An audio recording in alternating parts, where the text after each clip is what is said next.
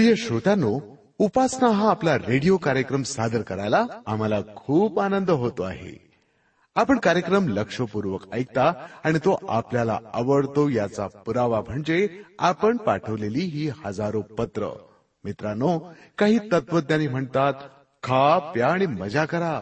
पैसे नसतील तर कर्ज काढा पण चैन मात्र निश्चित करा. स्वर्गीय आनंद हवा तर नशा करा. मादक द्रव्यांची किंवा दारूची. पण यांना खरंच सुख शांती मिळते? ही नशा उतरल्यावर नैराश्य विफलताच दिसू लागते. पण एकदा देवावर भाव ठेवून तर बघा देवभक्तीच्या नशेमध्ये गडून जा. ही नशा एकदा चढली ना की स्वर्गीय आनंद मिळेल. दुःख काळजा देव निवारण करेल. जीवनामध्ये चमत्कार घडतील. उपासना कार्यक्रमामध्ये आपलं जीवन कसं बदलून टाकायचं एखादी जादूची कांडी फिरवून हेच आम्ही आपल्याला सांगतो. मित्रांनो या उपासनेमध्ये सामील होण्यासाठी मनाची तयारी करूया या भक्तिगीतानं. गीतानं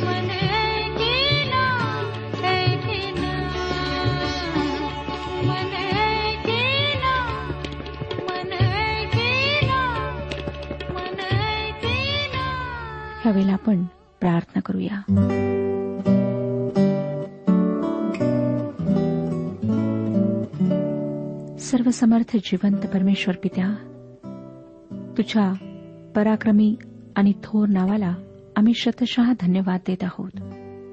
तुझी स्तुती करीत आहोत प्रभू कारण तू महान आहेस. तुझी कृपा आमच्यावर अपार झालेली आहे. आणि त्यामुळेच प्रभू आज पुन्हा एक वार तुझ्या समक्ष येण्याचा हा प्रसंग आम्हाला लाभलेला आहे.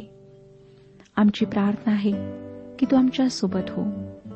आम्हाला माहीत आहे प्रभू की आम्ही दोषी आहोत. आम्ही अनेक चुका केलेल्या आहेत अपराध केलेले आहेत. तुझ्या समक्ष येण्याचा आम्हाला काहीच अधिकार नाही. परंतु तुझे कृपेचे सिंहासन आमच्याकरिता सदैव तयार असते. जो अधिकार तू आम्हाला दिलेला आहेस त्याच अधिकारानुसार आम्ही तुझ्या समक्ष येत आहोत.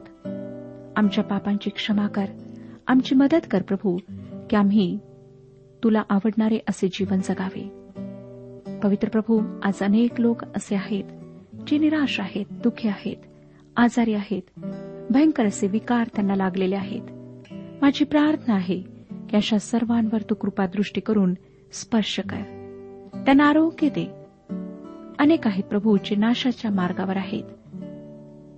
वाईट व्यसनांच्या अधीन झालेले आहेत. कितीतरी कुटुंबे उद्ध्वस्त झालेली आहेत. पवित्र बापा तू कृपादृष्टी कर. तू सहाय्य आणि मदत पुरेव जेणेकरून अशा सर्व लोकांनी पश्चाताप करावा आणि तुला आपलं जीवन समर्पित करावं. आजचं वचन जेव्हा आम्ही अभ्यासत आहोत तू आमचा मार्गदर्शक हो. तू आमची मदत कर आणि आम्हाला दाखव प्रभू की आम्ही कशा प्रकारचं जीवन जगत आहोत. आत्मिक रूपाने तू आम्हाला आशीर्वादित कर. ही प्रार्थना तारणाऱ्या प्रभू यशू ख्रिस्ताच्या पवित्र आणि गोड नावात मागितली आहे. म्हणून तो ऐक. आमेन. श्रोत्यानो ह्या दिवसांमध्ये आम्ही रोमकारास पत्र ह्याचं अध्ययन करीत आहोत आणि चौदाव्या अध्यायाच्या एक पासून नऊ वचनांवर आम्ही विचार केलेला आहे. मला खात्री आहे की आपण सर्व जे काही वचनामध्ये सांगण्यात आलेलं आहे ते समजत आहात. मी आपणाला सांगू इच्छिते की जर प्रश्न आहेत आपणाला अधिक स्पष्टीकरण हवं आहे किंवा बऱ्याच गोष्टी आपणाला अजूनही समजल्या नसतील तर अवश्य पत्र लिहा. कार्यक्रमाच्या शेवटी मी आपणाला पत्ता सांगेन तेव्हा पत्ता लिहून घ्या आणि पत्राद्वारे आमच्याशी संपर्क साधा. रोमकरास पत्र चौदावाध्याय दहापासून पुढची वचने आपण अभ्यासूया. श्रोत्यानो मी आपणाला सांगितलं होतं की आम्ही जे जगतो ते आम्हाला प्रभूकरिता जगायचं आहे. पुष्कदा आमची संपत्ती आमचा परिवार आमच्या इतर गोष्टी आमच्याकरिता इतक्या महत्त्वाच्या होतात की आम्ही प्रभूला विसरून जातो. परमेश्वर आमच्याकरिता फार निम्न स्तरावर असतो. आमच्याकरिता आमचे जीवन फार महत्त्वाचे ठरते. परंतु पॉल सांगतो की जर आपण जगतो तर प्रभूकरिता जगतो आणि जर आपण मरतो तर प्रभूकरिता मरतो. म्हणून आपण जगलो किंवा मेलो तरी आपण प्रभूचेच आहोत. आम्हाला ह्या वचनाच्या प्रकाशात स्वतःच्या जीवनाचं परीक्षण करायचं आहे. नंतर नवव्या वचनात मी आपणाला सांगितलं होतं ख्रिस्त अशासाठी मरण पावला व पुन्हा जिवंत झाला की त्याने मेलेल्यांचा व जिवंतांचाही प्रभू असावे. आजचं अध्ययन दहापासून पुढच्या वचनांवर आम्ही करणार आहोत. दहा ते बारा वचने सांगतात रोमकरासपत्र चौदा अध्याय दहा ते बारा वचने. तर मग तू आपल्या भावाला दोष का लावतोस? किंवा तू आपल्या भावाला तुच्छ का मानतोस? कारण आपण सर्व देवाच्या न्यायसनासमोर उभे राहणार आहोत. कारण शास्त्रात असे लिहिले आहे की प्रभू म्हणतो ज्या अर्थी मी जिवंत आहे त्या अर्थी माझ्या पुढे प्रत्येक जण गुडखा टेकेल व प्रत्येक जिव्हा देवाचे स्तवन करील. तर मग आपणातील प्रत्येक जण आपापल्या संबंधी देवाला हिशोब देईल श्रोत्यानं तुम्ही आपल्या भावाचा न्याय का करता? लक्षात ठेवा की प्रभू येशूने परुषी लोकांना जेव्हा ते एका व्यभिचार करणाऱ्या स्त्रीला दगडमार करू पाहत होते तेव्हा योहान कृष्णभर्तमान आठवा अध्याय आणि सातव्या वचनात काय सांगितले? योहान कृष्णभर्तमान आठवा अध्याय आणि सातवं वचन सांगतं तुमच्यामध्ये जो कोणी निष्पाप आहे त्याने त्या बाईला प्रथम दगड मारावा. आणि त्या जमावातील कोणीही त्या व्यभिचारी बाईला दगड मारला नाही. माझ्या श्रोत्यानो तुम्हाला आणि मला जाणीव असली पाहिजे की आम्हाला देवासमोर स्वतःच्या सर्व गोष्टींचा हिशोब द्यायचा आहे. आणि मग मी कोण आहे? कशी आहे? मी काय करीत आहे? हे सर्व त्या ठिकाणी जमावात येणार नाही. परंतु देवाशी माझा संबंध कशा प्रकारचा राहिला हे मात्र हिशोबात येईल. तर लक्षात ठेवा श्रोत्यानो की आपणातील प्रत्येकाला आणि मला सुद्धा परमेश्वरासमोर सर्व गोष्टींचा हिशोब द्यायचा आहे. चौदावाध्याय तेरावं वचन सांगतं. चौदावाध्याय तेरावं वचन ह्याकरिता आपण ह्यापुढे एकमेकांना दोष लावू नये तर असे ठरवून टाकावे की कोणी आपल्या भावापुढे ठेच लागण्यासारखे काही किंवा अडखळण ठेवू नये. पौलाला ह्या ठिकाणी आमच्या वर्तणुकीविषयी असे सुचवायचे आहे की आमचे वर्तन हे दुर्बळ विश्वासणाऱ्यांच्या बाबतीत अतिशय सहानुभूतीचे असे असायला हवे. आम्ही बरेचदा विसरून जातो की एखादी व्यक्ती जी दुर्बळ आहे तिला आम्ही उत्साहित करायचे आहे. तिच्याप्रती आम्हाला सहानुभूती दाखवायची आहे. पुष्कदा आम्ही स्वतःची तुलना त्या व्यक्तीशी करून स्वतःला फार चांगले समजायला लागतो. त्या व्यक्तीला तुच्छ म्हणू लागतो. तुच्छ समजू लागतो. श्रोत्यानो हे परमेश्वरासमोर चुकीचे आहे. चौदा आणि पंधरा वचने पहा. मला ठाऊक आहे आणि प्रभू येशूमध्ये माझी खात्री आहे की कोणताही पदार्थ मूळचा निषिद्ध नाही. तथापि अमुक पदार्थ निषिद्ध आहे असे समजणाऱ्याला तो निषिद्धच आहे. अन्नामुळे तुझ्या भावाला दुःख झाले तर तू प्रीतीने वागेनासा झाला आहेस. ज्याच्यासाठी ख्रिस्त मरण पावला त्याचा नाश तू आपल्या अन्नाने करू नको.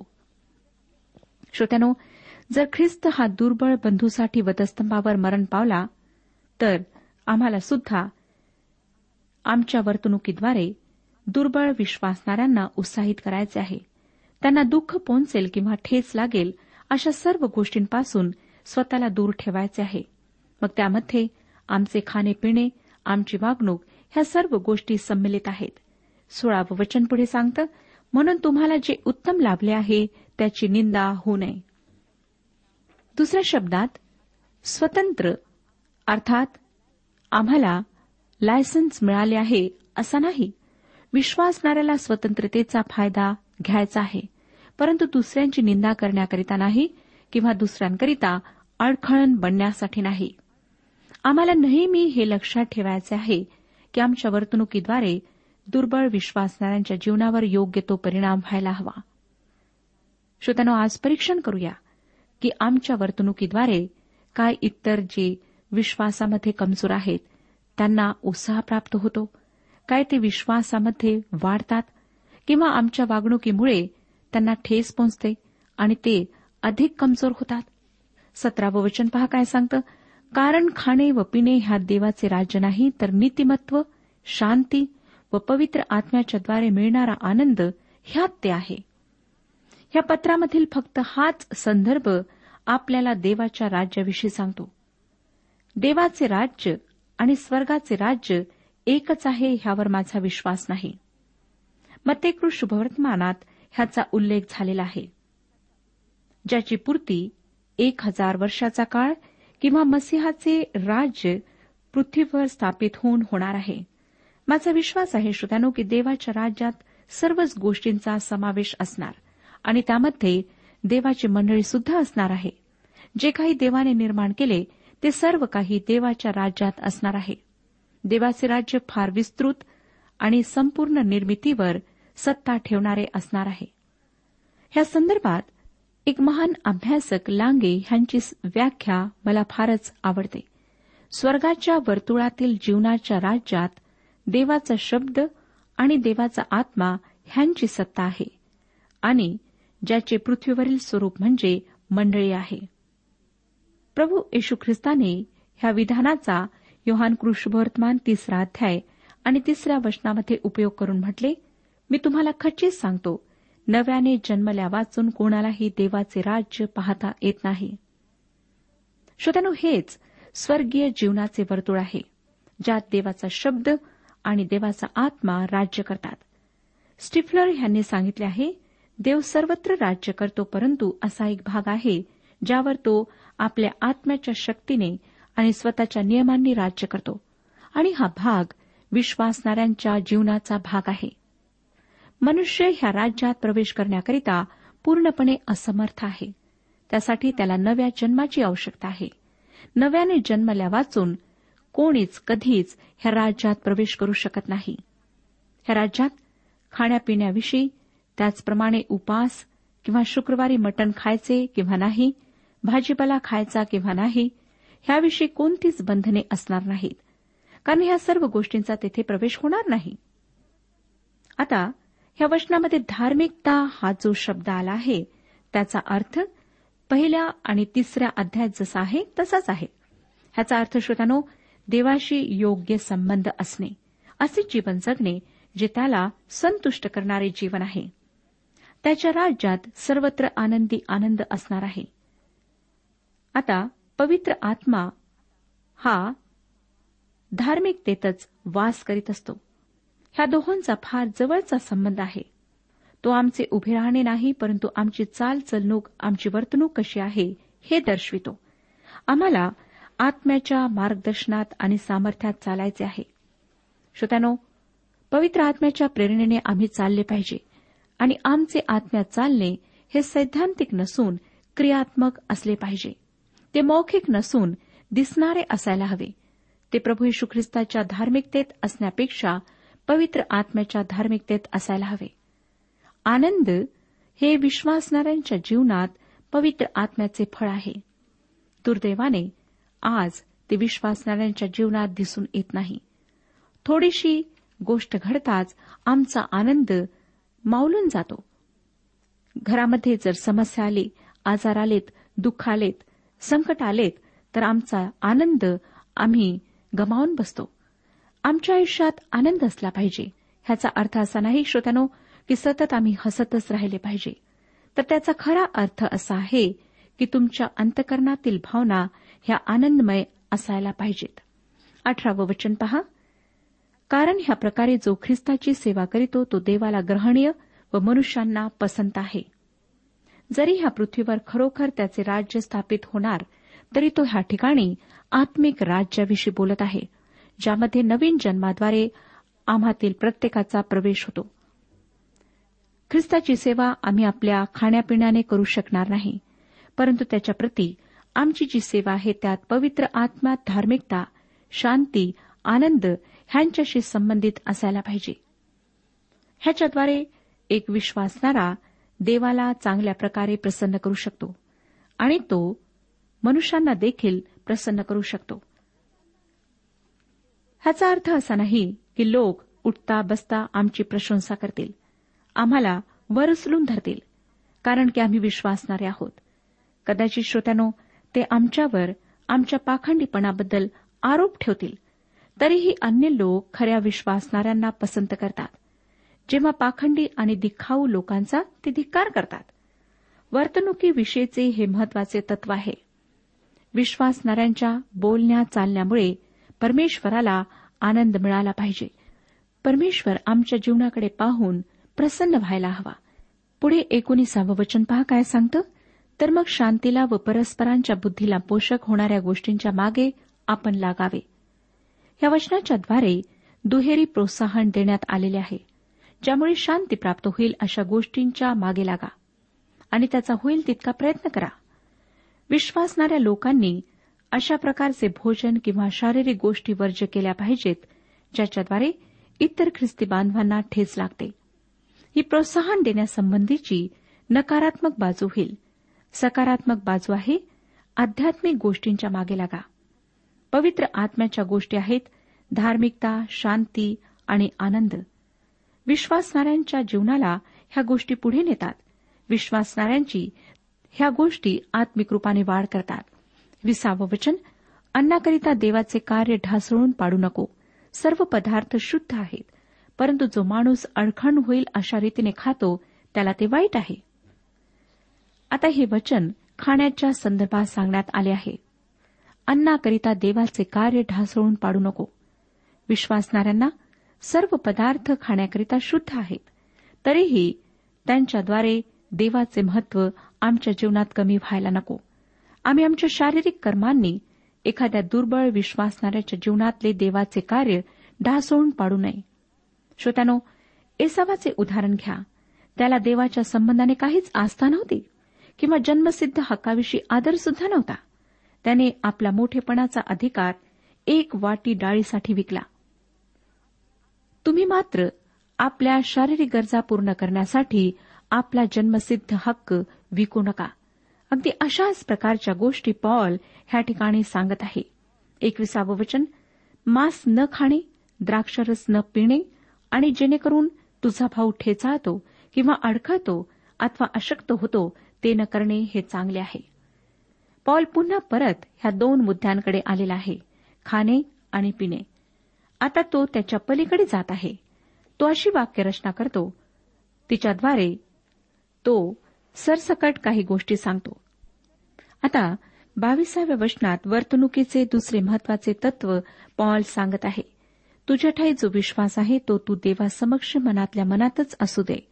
आपणाला जे काही पसंत आहे त्याविषयी जो स्वतःला दोष लावित नाही तो धन्य. ह्या ठिकाणी ख्रिस्ती लोकांचे वर्तणुकीविषयीचे दुसरे तत्व सांगण्यात आले आहे. आधीच इतरांना दोषी ठरविण्याबाबतचे तत्व सांगण्यात आले आहे. जर आम्हाला भविष्यात देवासाठी काही करण्याची इच्छा आहे तर हा प्रश्न प्रथम आम्ही स्वतःलाच विचारायला हवा की मी हे जे करीत आहे काय ते योग्य आहे? काय मी हे कार्य पूर्ण समर्पणाने करीत आहे? आनंदाने मी हे कार्य करू शकेन काय? पूर्ण उत्सुकतेने मी ते काम करू शकेन काय? श्रोत्यानो अशा प्रकारचे प्रश्न प्रथम आम्ही स्वतःला विचारायला हवेत. आता हे दुहेरी पदर उघडण्यासाठी आपल्याला आपण पूर्वी काय केले ह्याची जाणीव असायला हवी. तो मनुष्य धन्य आहे जो आपण केलेल्या कृत्यांबद्दल स्वतःला दोष लावित नाही.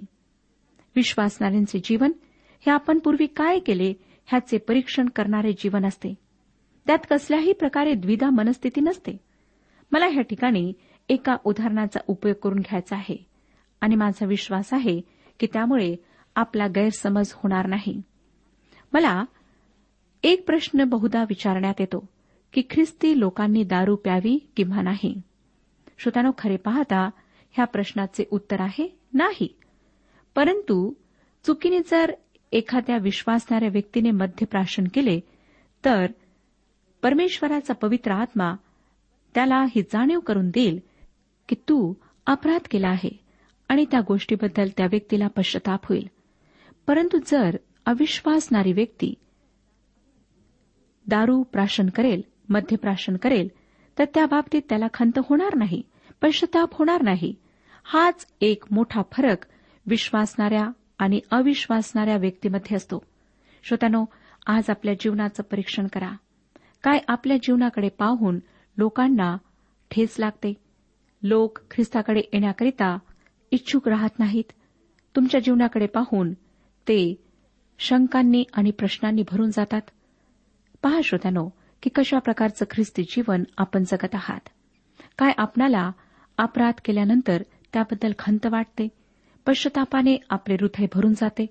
जर नाही तर कुठेतरी नक्कीच गडबड आहे. जो स्वतःला दोष लावित नाही तो धन्य. हे परमेश्वराचं वचन आहे. माझ्या प्रिय श्रोत्यानो तुम्ही स्वतःच्या जीवनाकडे पहा. तुम्हाला आपल्या पूर्वीच्या जीवनाविषयी तितकारा वाटतो काय? तुमची ससद विवेक बुद्धी तुम्हाला दोषी ठरवित आहे काय? अनेक लोक त्या गोष्टी पसंत करतात ज्या देवाला आवडत नाहीत ज्या करण्याकरिता देवाने मनाई केली आहे. कदाचित मंडळांमध्ये आपण फार क्रियाशील असाल आणि लोक आपणाला फार चांगली व्यक्ती समजतात परंतु परमेश्वराशी आपला जो संबंध असायला हवा तो संबंध कायम झालेला नाही. लक्षात ठेवा श्रोत्यानो की परमेश्वराचे मंदिर ही एक फार भयंकर अशी जागा आहे. कारण त्या ठिकाणी सुद्धा सैतान उपस्थित असतो. तो प्रत्येक रविवारी मंदिरात जातो आणि सर्वात चांगल्या गोष्टी ज्या त्या ठिकाणी घडतात त्या ठिकाणी तो अडखळण निर्माण करतो. कदाचित आपण बऱ्याच अशा गोष्टी करीत आहात ज्या सैतानाला आवडणाऱ्या आहेत सैतानाचं मनोरंजन करणाऱ्या आहेत. स्वतःच्या जीवनाचं परीक्षण करा. बऱ्याचदा आपण अशा काही गोष्टी बोलता ज्या आपण बोलायला नकोत. त्या बोलल्यानंतर काय आपणाला खंत वाटते? किंवा आपण फार अभिमानाने दुसऱ्यांना सांगता की आज मी त्या अमुक अमुक व्यक्तीला अशा प्रकारे बोललो आणि ती व्यक्ती चूप राहिली. श्रोत्यानो जर अशा प्रकारचं जीवन आपलं आहे तर परमेश्वर आपणाला म्हणत आहे की पश्चाताप करा. तो म्हणतो जो स्वतःला दोष लावित नाही तो धन्य. नंतर तेविसावं वचन पहा काय सांगतं? पण शंका धरणारा जर खातो तर तो दोषी ठरतो कारण त्याचे खाणे विश्वासाने नाही आणि जे काही विश्वासाने नाही ते पाप आहे. माझ्या प्रिय श्रोत्यानो जे आपण करता ते विश्वासाने करा. जर आपण ते विश्वासाने करीत नाही तर ते तुम्ही करीत नाही. ह्या ठिकाणी एक पापासंबंधीची नवीन व्याख्या विश्वासणाऱ्यांना पाहायला मिळते. कोणतेही क्षेत्र असू द्या. वर्तणूक किंवा कोणतेही कृत्य जर आम्ही विश्वासाने करीत नाही तर आम्ही पाप करतो. हे आमच्या जीवनातील प्रत्येक प्रश्नार्थक गोष्टीला पवित्र आत्म्याचे उत्तर आहे. जर विश्वासू लोकांचे तारण विश्वासाने होते तर विश्वासू हा विश्वासाने चालणारा असायला हवा. काय आज आपण विश्वासाने चालत आहात? किंवा थोड्या थोड्या गोष्टीमध्ये आपण अविश्वासाने भरून जाता? किंवा आपला अविश्वास पाहून इतरांना ठेस पोहोचते? अडखळण निर्माण होते. श्रोत्यानो आम्हाला विश्वासामध्ये मजबूत व्हायचे आहे दृढ व्हायचे आहे खंबीर व्हायचे आहे आणि तेव्हाच आम्ही आमच्या जीवनाच्याद्वारे एक जिवंत साक्ष इतर जगाला इतर लोकांना देऊ शकतो. काय आपलं जीवन साक्षीचं जीवन आहे? जर नाही तर ह्यावेळेला प्रार्थना करा. प्रभूला म्हणा की प्रभू तुम्हाला विश्वासामध्ये खंबीर कर. एक असं जीवन दे जे विश्वासाने भरलेलं जीवन आहे. मग माझ्या जीवनामध्ये कुठलेही संकट येऊ आजार येऊ दुःख येऊ विश्वासामध्ये मी कधीही डगमगू नये. श्रोत्यानो जर विश्वासाने ही प्रार्थना आपण कराल तर परमेश्वर ह्या क्षणी आपली मदत करेल. प्रत्येक व्यक्तीने अशा प्रकारची प्रार्थना करायला हवी. आमचा परमेश्वर प्रार्थना ऐकणारा आणि उत्तर देणारा परमेश्वर आहे. म्हणून श्रोत्यानो विश्वासाने त्याच्याजवळ या. प्रभू यशू ख्रिस्ताला आपले जीवन समर्पित करा. श्रोत्यानो आज ही वेळ आपणाला लाभलेली आहे. कदाचित उद्याचा दिवस आम्हातील काही लोक पाहू शकणार नाहीत. आमच्यावर कोणता प्रसंग कधी येईल काहीच माहीत नाही. म्हणून जेव्हा परमेश्वराचा पवित्र आत्मा आपल्या हृदयात कार्य करीत आहे आपणाशी बोललेला आहे तेव्हा आपल्या सर्व पापांबद्दल पश्चाताप करा. आणि प्रभूला म्हणा की प्रभू आजपासून मी तुझ्याकरिता जगण्याचा प्रयत्न करीन. मला तू विश्वासामध्ये मजबूत कर खंबीर कर जेणेकरून माझ्या जीवनाच्याद्वारे तुला गौरव प्राप्त व्हावे आणि इतरांना एक जिवंत साक्ष मिळावी. श्रोतनो जर प्रामाणिकपणाने अशा प्रकारची प्रार्थना आपण कराल तर परमेश्वर आज आपल्या जीवनाला त्याच्या हातात घेऊन त्याच्याकरिता उपयोगात आणेल. परमेश्वर आपल्या सर्वांस आशीर्वाद देऊ. आजच्या उपासना कार्यक्रमात परमेश्वराच्या जिवंत वचनातून मार्गदर्शन आपण ऐकलात आजच्या या वचनातून आपणास काही आशीर्वाद मिळाला असेल यात काही शंका नाही. सुदैव जीवनविषयक काही शंका असल्यास किंवा काही प्रश्न असल्यास किंवा काही प्रार्थना निवेदन असल्यास पत्राद्वारे आम्हास अवश्य कळवा. आम्हाला अगदी आनंदच होईल. पत्र व्यवहारासाठी आमचा पत्ता लिहून घ्यावा. कार्यक्रम उपासना पोस्ट बॉक्स क्रमांक एक शून्य दोन बेजनबाग नागपूर पिनकोड क्रमांक चार चार शून्य शून्य शून्य चार. आमचा ईमेल अॅड्रेस आहे Marathi T T B at radio eight eight two dot com. Email address पुन्हा एकदा ऐका Marathi T T B at radio eight eight two dot com. बरं तर आता इथंच थांबूया कारण आपल्या कार्यक्रमाची वेळही संपत आलेली आहे. पुन्हा आपली भेट आपल्या पुढल्या कार्यक्रमात तोपर्यंत नमस्कार.